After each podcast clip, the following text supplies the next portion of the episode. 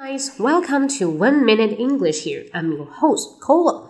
In today's section, let's see a word that is amazing. A M A Z I N G. Amazing. Usually we use this word to say perfect or gorgeous, right?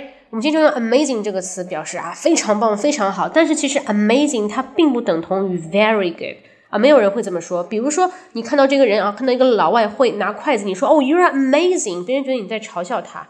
拿筷子是一件很大不了的事情吗？啊，所以 amazing 呢，它在剑桥词典的解释是 extremely surprising，非常令人惊讶啊。要夸赞别人，你可以用 it's good 或者 it's great 就可以了啊，不必要 amazing 那么大的一个词去形容一个人。那 amazing 用在哪里呢？表示不可思议的时候，你可以说，比如说太不可思议了，都没有其他人来应聘这份工作，那我来应聘，对不对？It's amazing that no one else has applied for the job，这好奇怪啊，没有人应聘。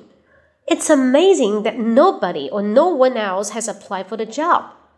真是不可思议啊！比方说，我跟我十年前的男友今天在人民广场相遇，so I can say what amazing coincidence! What amazing coincidence! 真的是太太巧了。OK，那除了 amazing 这种词啊，不要经常使用以外，除非是不可思议的时候你用以外呢，还有一个就是千万不要用这个 very 搭配许多词，比如说这个东西很好吃。 It's very delicious，就是错。You say it's delicious 就行了，没有 very delicious。Number one, that's wonderful，对的，that's very wonderful，错的。还有什么？I feel exhausted，我精疲力竭。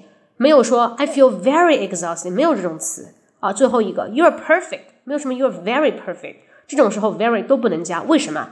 因为这本身的词，它的词性已经表达了非常具有这个意思了，你还非常非常，那肯定就病句了，懂我意思吗？所以这个 amazing 和这个 very 千万不要用错，got it? Okay, hopefully you will like it. For some details, you can subscribe my WeChat account 英语口语风暴，英语口语风暴。See you next time. Bye bye.